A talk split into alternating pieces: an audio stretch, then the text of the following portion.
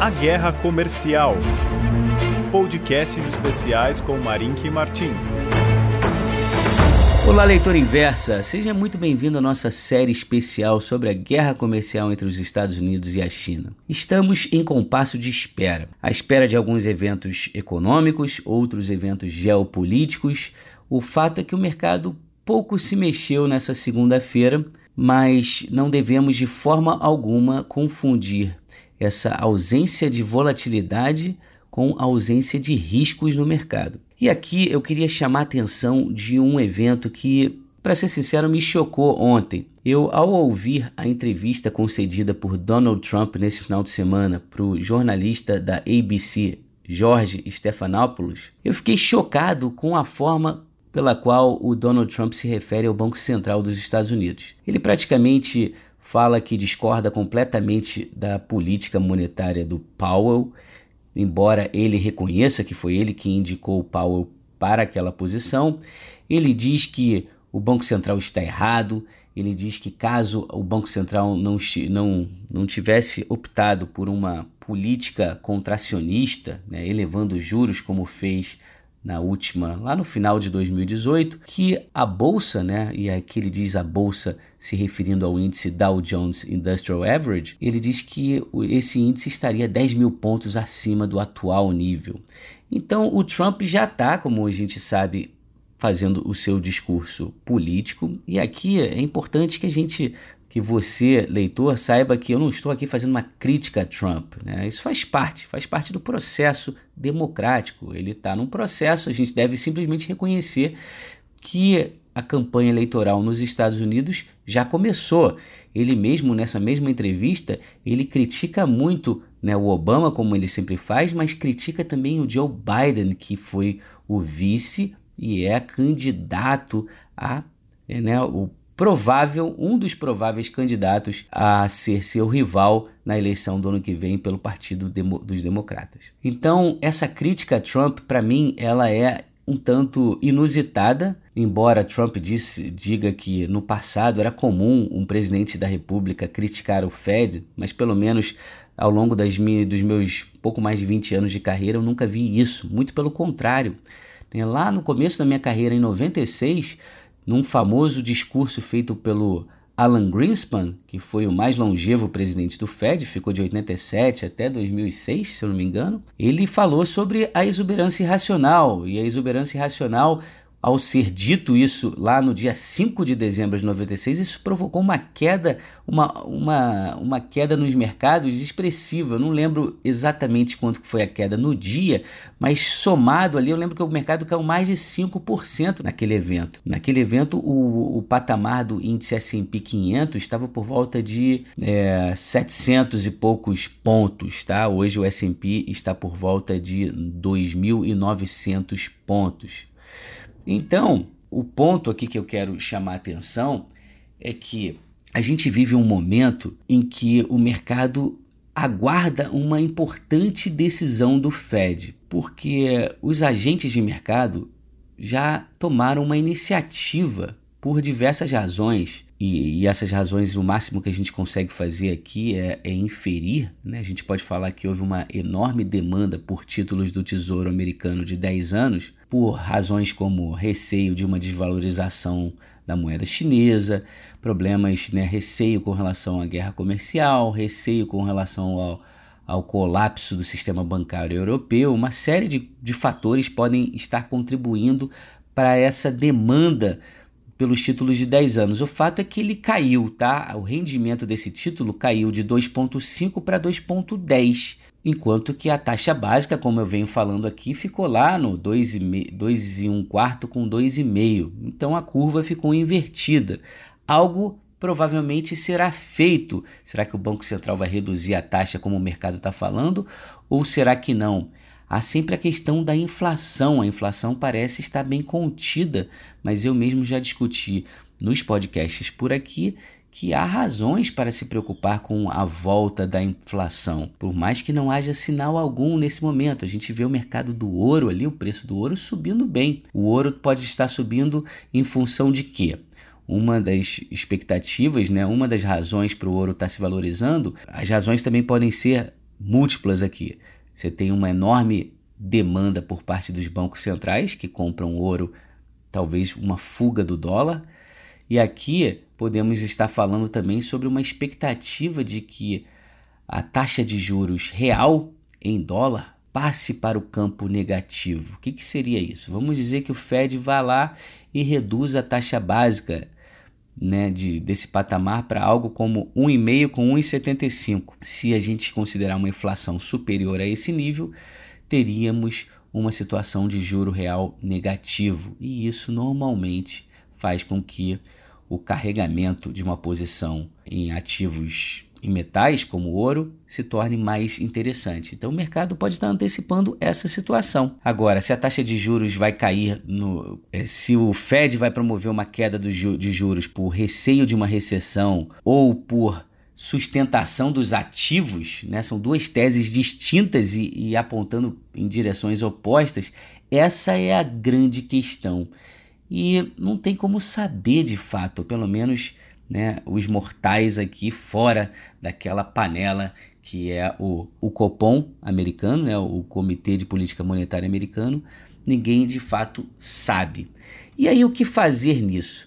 Aí nisso eu queria fazer, te fazer um convite e falar um pouco aqui sobre uma experiência que eu tive nos últimos meses. E se você está gostando aqui desse podcast, eu gostaria muito que você desse uma atenção para isso, porque é algo que é legal, pode ser útil para você e que para mim tem sido uma experiência muito importante e interessante. Em agosto do ano passado, eu comecei um projeto na Inversa Publicações em que eu comecei a buscar ativos internacionais, montar uma carteira de ativos internacionais. E como que eu montei essa carteira? Eu montei baseado em estratégias táticas, tá? E por tático aqui é, eu quero dizer algo que tenha um horizonte de investimentos um pouco mais curto, não tão longo assim, mas tirando proveito de toda a pesquisa, de todo o acesso que eu venho conseguindo através da minha aproximação com alguns estrategistas. E vocês ouviram muito falar sobre eles aqui. O Louis Vincent Gave é uma importante influência o seu pai Charles Gave também, o Arthur Kruber, aquele que eu descrevi aqui como o que mais sabe sobre a guerra comercial entre os Estados Unidos e a China, e muitos outros também. Volta e meia eu recebo um relatório sobre sobre a política monetária, sobre o cenário global da BCA, que é uma outra importante casa de análise, tem relatórios também da Stansberry Research. Eu faço isso full time, tá? Essa é a minha vida, ficar sentado aqui na frente do computador, ligado no canal da CNBC, ouvindo tudo e lendo o máximo que eu posso. E esses relatórios que eu venho tendo acesso são realmente muito bons, tá? E não são simplesmente bons como no sentido de que qualquer um pode ter acesso, eles são caros, né? Tem se você, você pode fazer uma pesquisa, uma, um acesso a BCA, a Gavico e outras casas de pesquisa custam mais de 10 mil dólares por ano, tá? Então é algo realmente muito especial e como eu falei aqui, eu já tive a oportunidade de realizar eventos aqui no, no eixo Rio-São Paulo com muitos desses estrategistas para um público extremamente seleto. Então, por isso, a gente deu o nome na inversa de Grupo do 1%. Grupo do 1% é esse grupo que me acompanha nessas, nessa jornada. É, esse grupo do 1% vem tirando proveito de algumas escolhas, algumas decisões, e aqui de forma nietzschiana que eu falo, pô, foram tomadas por mim, tá? E foram tomadas de uma forma assertiva e foi muito bom. A gente está nesse processo aqui, nessa jornada que ainda não completou um ano, registrando um ganho em dólares de 16,5% aproximadamente, considerando uma marcação ao mercado de ontem, contra uma valorização no índice S&P de aproximadamente 2 ou 3% no mesmo período. Como é que isso foi obtido? Isso foi obtido através de uma estratégia, naturalmente um pouco de sorte, mas também muito trabalho e disciplina. Mas falando de uma forma bem prática aqui, foi feito da seguinte forma: eu comecei surfando uma onda de momentum, né? Momentum aqui é aquela quantidade de movimento, um conceito da física em que o que está dando certo tende a continuar dando certo.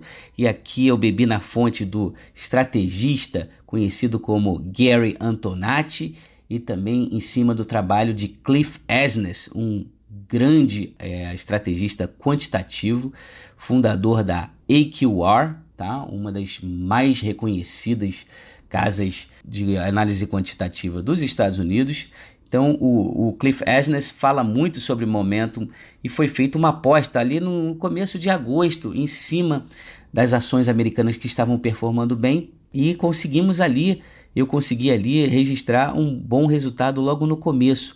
Mas logo em seguida, essa guerra comercial de que, que eu tanto falo aqui e que não começou em agosto, mas começou em maio, veio, vieram as preocupações com relação a isso, e principalmente preocupações explicitadas por Arthur Kruber em seus relatórios. E aí eu passei para uma postura mais defensiva, sair dessa estratégia de momento Fui para uma estratégia mais defensiva ali em setembro, outubro, e outubro veio a fala do Jeremy Powell, aquela decisiva do dia 3 de outubro, que ele disse que a taxa de juros nos Estados Unidos estava distante da, do ponto de neutralidade.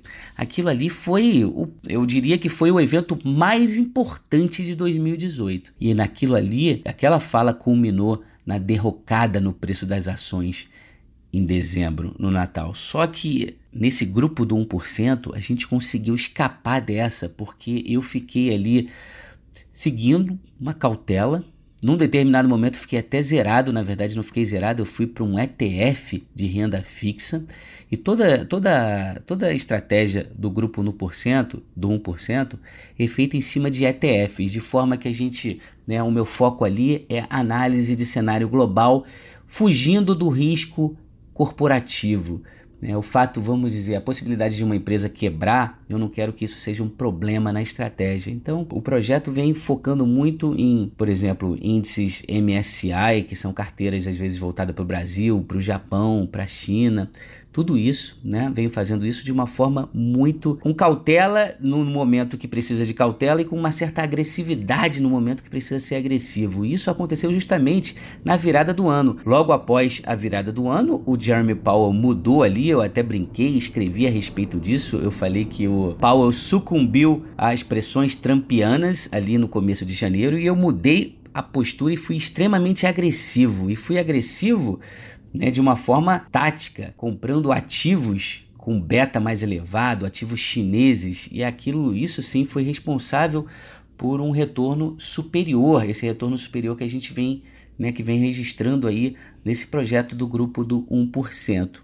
Além disso, logo em seguida, e você pode ver vídeos meus aí no YouTube, em que eu fiz também uma aposta, deixei claro ali numa aposta de inclusão das ações chinesas na carteira do MSI. Isso foi uma aposta de fevereiro também que contribuiu muito para o resultado. Logo em seguida, voltei a uma postura mais cautelosa, em linha com as diretrizes da Gavico, e agora eu estou um pouco mais pessimista com a economia americana. Então tudo isso vem gerando um resultado muito legal. E hoje aqui eu aproveito aqui para dizer para vocês e me despedir pelo menos temporariamente, porque esse é o último podcast dessa série que eu estou fazendo. E hoje também é o último dia que você pode se unir a esse grupo do 1%. São poucas vagas é um acesso muito interessante porque eu trago ali um conhecimento, né? Eu trago um pouco da minha experiência, né? E eu tenho 20 anos dedicado ao mercado, já passando por momentos bons e momentos muito ruins, como eu passei na crise de 2008. Eu compartilho isso sempre com aqueles que me seguem, mas mais importante mesmo é trazer para você esse diferencial, e esse diferencial é esse contato com esses estrategistas. Contatos esses que você não vai conseguir em lugar nenhum. Eu te adianto aqui, a não ser que você assine diretamente e gaste mais de 10 mil dólares por ano. O custo aqui na inversa, tá? É de R$ 2.257, ou 12 vezes de 209 reais. Mas olha só o que, que você recebe com isso. Você recebe uma newsletter quinzenal você recebe uma live quinzenal também. Então eu alterno entre newsletter e live. Então as lives normalmente são lives de meia hora. Eu falo pra caramba ali e apresento slides muito, muito interessantes. O que é legal aí, até uma coisa que eu pedi para inversa, é fazer esse, com que esse esse grupo ficasse realmente restrito e pequeno, porque até muitas vezes eu compartilho alguns slides ali que eu até peço para os assinantes para que não coloquem na mídia social, até porque né, é, muitas vezes é, ele vem a mim como um certo favor, isso é fato mesmo. Então eu falo, por favor, não compartilhe para que eu possa continuar desenvolvendo esse trabalho que vem vem trazendo retornos bem legais. Além disso, você passa a ter acesso ao MyVol, que é o meu site, tá? Aqui vale distinguir que o MyVol é uma iniciativa minha do Marink e ele é um site que eu cobro 75 reais por mês, mas para o assinante do grupo do 1% é somente um real por mês. E além disso, você tem acesso ao livro do Clash of Empires que eu traduzi. Então, assim, eu acho que é um investimento que vale super a pena. Eu mesmo sou um cara que invisto muito em conhecimento. Eu frequento aqui a Casa do Saber, tenho aqui o cartão Paideia, isso me custa um valor aí por semestre. Eu estou pensando agora em fazer um curso de coding aqui, de programação no Levagon. Vai ver quanto que custa o curso do Levagon aqui, uma empresa francesa. Então, assim, eu acho que vale sempre a pena investir.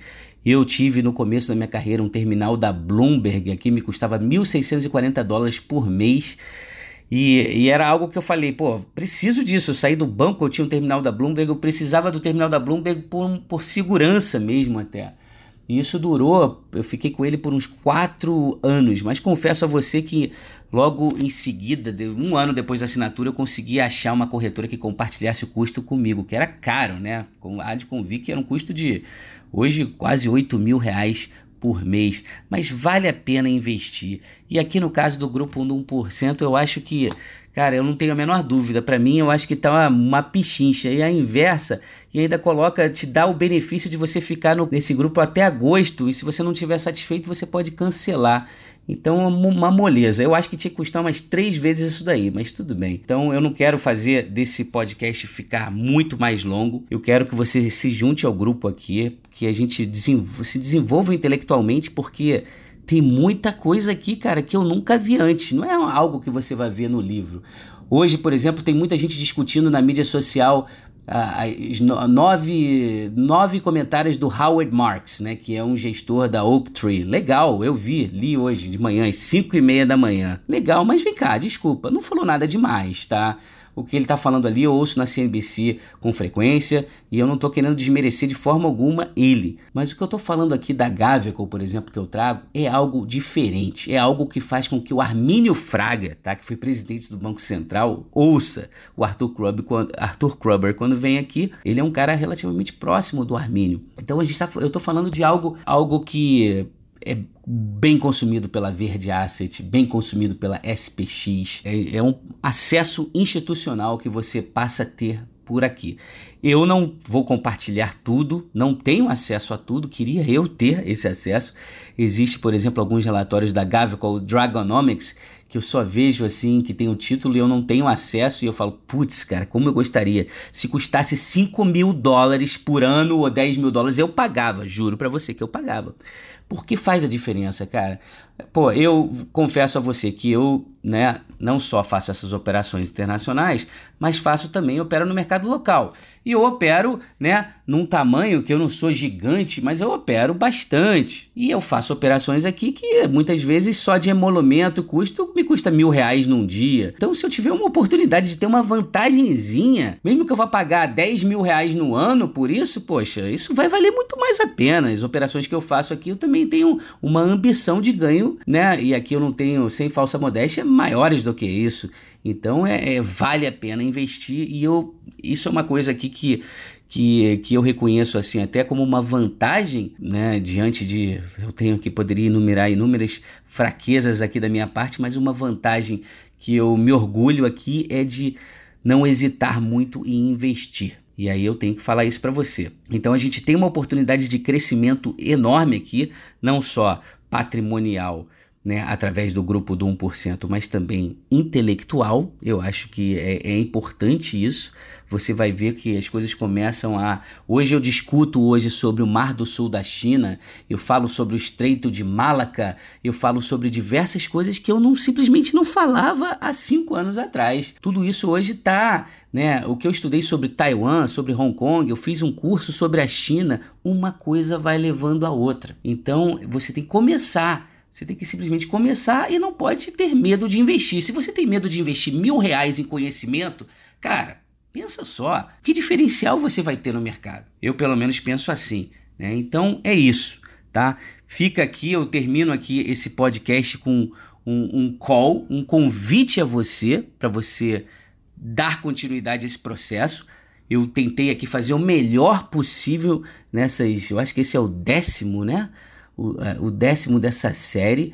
E, e, e, se você tiver oportunidade, não tenha perdido um, vai lá e ouça, porque a gente, né, eu trouxe ali o melhor que eu pude aqui para você. E é justamente nesse nível, né, se você gostou desse podcast, eu posso dizer que tem 95% de chance de que você vá, vai gostar do projeto do grupo do 1% tem 95% de chance porque é mais ou menos a mesma coisa. E é a busca por esse edge, por essa coisinha mais e também tentar transformar você e eu, naturalmente, que é um processo contínuo, em um investidor global. Né? Esse é um processo, esse é um sonho aqui para mim. Não é como se eu fosse o investidor global tentando transformar você. Eu estou me transformando também, como eu mesmo falei. Tem muito ainda aí para explorar. Eu quero conhecer mais para a Rússia. Eu quero fazer uma viagem mesmo para o leste europeu. Eu, quando ouço falar sobre o que está acontecendo na Estônia, nos investimentos na Polônia, em Berlim, eu tenho um amigo aqui que eu desenvolvi aqui até no próprio é, nesse próximo, próprio processo, ele está, é, ele está na Malásia e ele me fala sobre os investimentos em Kuala Lumpur. Pô, eu quero ir lá, eu quero ver, eu quero ver isso daí. Então, tudo isso faz parte de um processo que eu comecei a fazer lá em 2013, né? Eu que sempre tive uma, uma carreira voltada para o internacional, mas nunca tive a oportunidade de ter esse acesso diferenciado. E eu comecei a ter em 2013 e é uma jornada. E você está recebendo o convite agora por um preço que eu acho que, pô, você não pode deixar de escapar. É isso. Termino aqui. Muito obrigado pela sua atenção. Foi um enorme prazer falar para vocês e até a nossa próxima série que certamente virá em algum momento aí no futuro. Muito obrigado. Grande abraço.